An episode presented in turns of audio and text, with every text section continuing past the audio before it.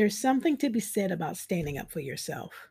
In theory, it sounds right, feels right, and it is the right thing to do, but actually doing it is a whole other story.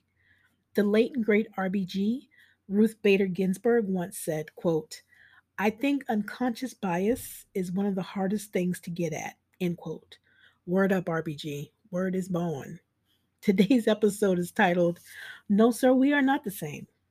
One definition I found about unconscious biases, also known as implicit biases, says that they are the underlying attitudes and stereotypes that people unconsciously attribute to another person or group of people that affect how they understand and engage with the person or group. You may be wondering, what does standing up for yourself have to do with unconscious biases? Let's unpack this. Let's get real about how they, in fact, do relate, what you can do to inform others educate yourself, all while remaining authentically you. I'm Cece Harbor, and this is Inclusively Her.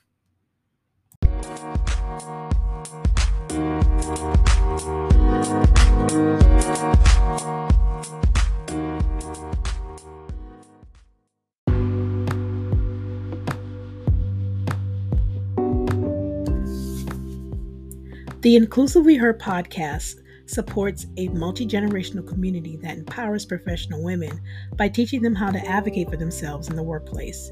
No fluff, all good stuff. To learn more about the community, please visit inclusivelyher.com. While you're there, subscribe to the newsletter, join the community, and if you're so inclined to support financially, you can buy me a coffee.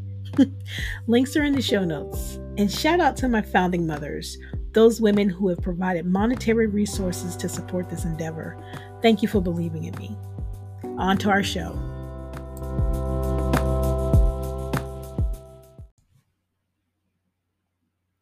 Hey, everybody, it's CC. I wanted to take a beat and introduce myself again. You may have heard me introduce myself as Cynthia and then CC. Well, my friends call me CC, and I'm extending a warm invitation for you to get to know me. I know you could be listening to a thousand other podcasts, and there are so many amazing ones out there. I listen to them as well. But as I get my footing with this, and I will, I want to say thank you sincerely for taking the time to hear me and spend time with me from my corner of the universe. The idea for this podcast isn't new. In fact, it predates the pandemic. I cleaned out a closet recently and came across some old magazines and a few pair of jeans that I'll never get into again, and I'm okay with that. But I also found my idea book from 2018. See, each year I buy a small journal and I write random thoughts or structured ones in it. If I'm lucky enough to be struck by inspiration, I write it down and then act upon it if I see a way forward. Well, as I'm always looking for ways to express myself creatively through my art, my art provides a way for me to get balance in my life. Otherwise, I am uber focused on everybody else's project and needs and not my own. Anyway, in 2018, I wrote the words inclusively her, and I have several lines extending from it. It's a brainstorm bubble. And written in bold letters, I have I want to help light pathways for women. So I was pretty clear about my intentions. And then I have a few nodes that extend from the bubble. I have newsletter, give talks, book, and I have podcast. I remember a few years back, someone approached me after a talk I gave, and she said that she was the only woman for many years at this manufacturing plant, and that it was so very hard. As I listened to her, I saw clearly that my message resonated. The talk I just gave resonated with her. She could see how vulnerable I was being in my talk, and so she became vulnerable with me. So we wiped tears, hugged, and all I could think to say was, Thank you. That I know it wasn't easy. And so many women are able to make that choice to be there because you were there. She's a light. She didn't need a specific platform or was looking for a pat on the back. She was just living her life and stepping into her good, what she deemed as a natural extension of who she is. Inclusively her isn't the perfunctory rah rah talk I see so much of now. It's not us engaging in buzzwords because this is our lives. Before intersectionality was accepted and discussed in open forums, we've been talking about it for decades. So this conversation ain't new. In recent years, there's a discourse of us bringing our whole selves to the table. Let me tell you, many of us have tried over and over again, and it's been unwelcomed.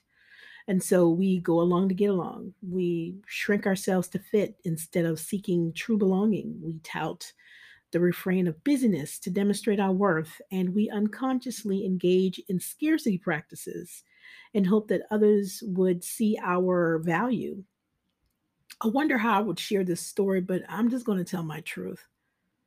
I worked this project where there were multiple IT project managers reporting up to a program manager.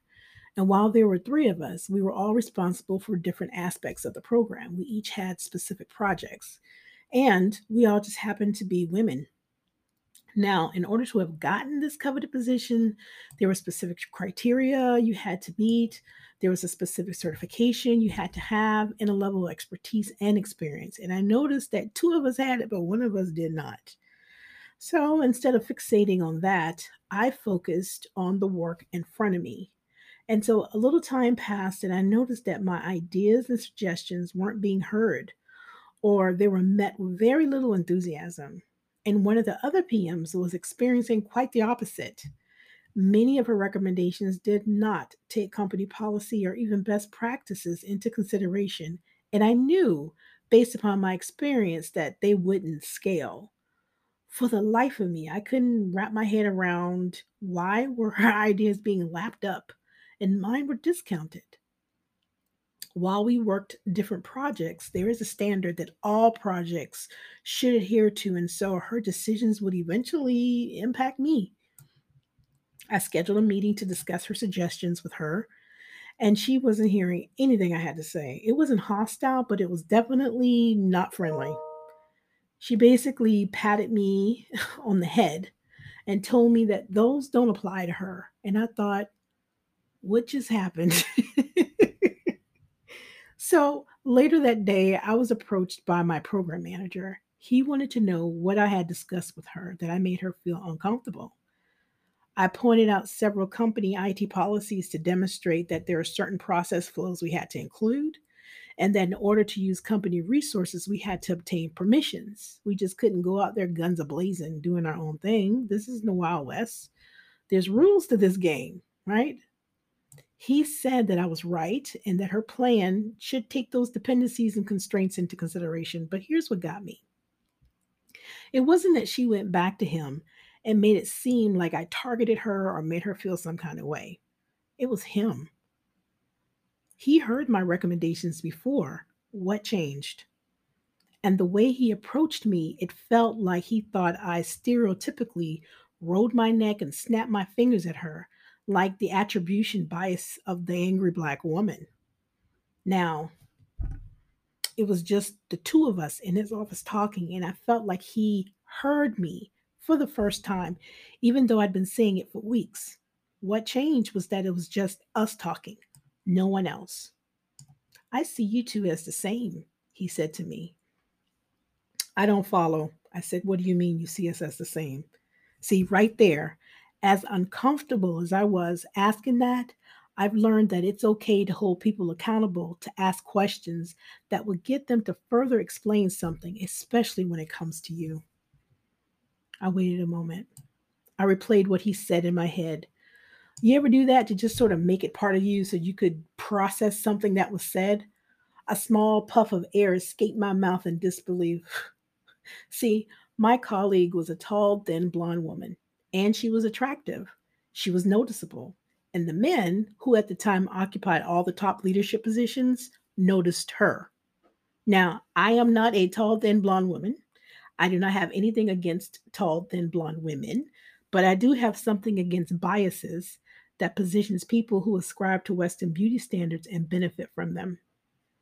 Beauty bias is a social behavior where people believe that attractive people are more successful, competent, and qualified, or even height bias. This may seem a bit far fetched, but one study found that a person who is six feet tall earns roughly $5,500 more per year than someone who is five and a half feet tall, regardless of gender, age, or weight. Another study found that tall people are perceived as more competent, employable, and healthy, which may explain why 58% of male CEOs at major companies are over six feet tall. I, in comparison, am five foot and a half, black American woman. I am not thin, but I do fancy myself attractive. No, sir, we are not the same, I responded after he finished. His expression dropped. Now, I realized by saying this, I was making a choice, but I wanted to demonstrate to him that this was my profession, not just a job for me. And as I laid that out, I earned my education, my certifications. I held my breath. He rounded his shoulders and nodded. Yeah, you're right, he resigned. You're absolutely correct. Remember that RBG quote I said at the top of the show where she said that I think unconscious bias is one of the hardest things to get at? Well, here's the full quote. She goes on to say, quote, "My favorite example is the symphony orchestra. When I was growing up, there were no women in orchestras. Auditioners thought they could tell the difference between a woman playing and a man. Some intelligent person devised a simple solution drop a curtain between the auditioners and the people trying out. And lo and behold, women began to get jobs in symphony orchestras. I was asking my program manager to drop the curtain, to hear me, to remove his biases from his decisions. Do you have unconscious bias? Want to find out? There is an assessment tool from Project Implicit, a study conducted by Harvard University. I'll provide the link in the show summary. But the implicit association test measures attitudes and beliefs that people may be willing or unable to report. The IAT may be especially interesting if it shows that you have an implicit attitude that you didn't know about. For example, you may believe that women and men should be equally associated with science but your automatic associations could show that you, like many others, associate men with science more than you associate women with science. It's definitely worth checking out. There are multiple assessments available.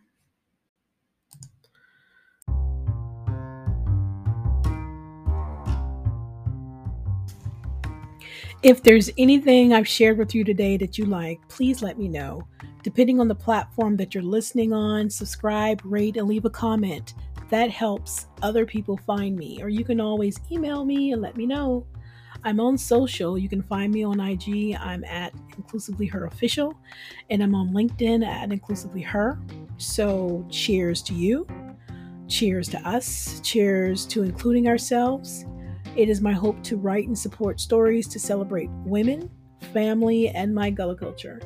Thanks for listening. Until next time, be well.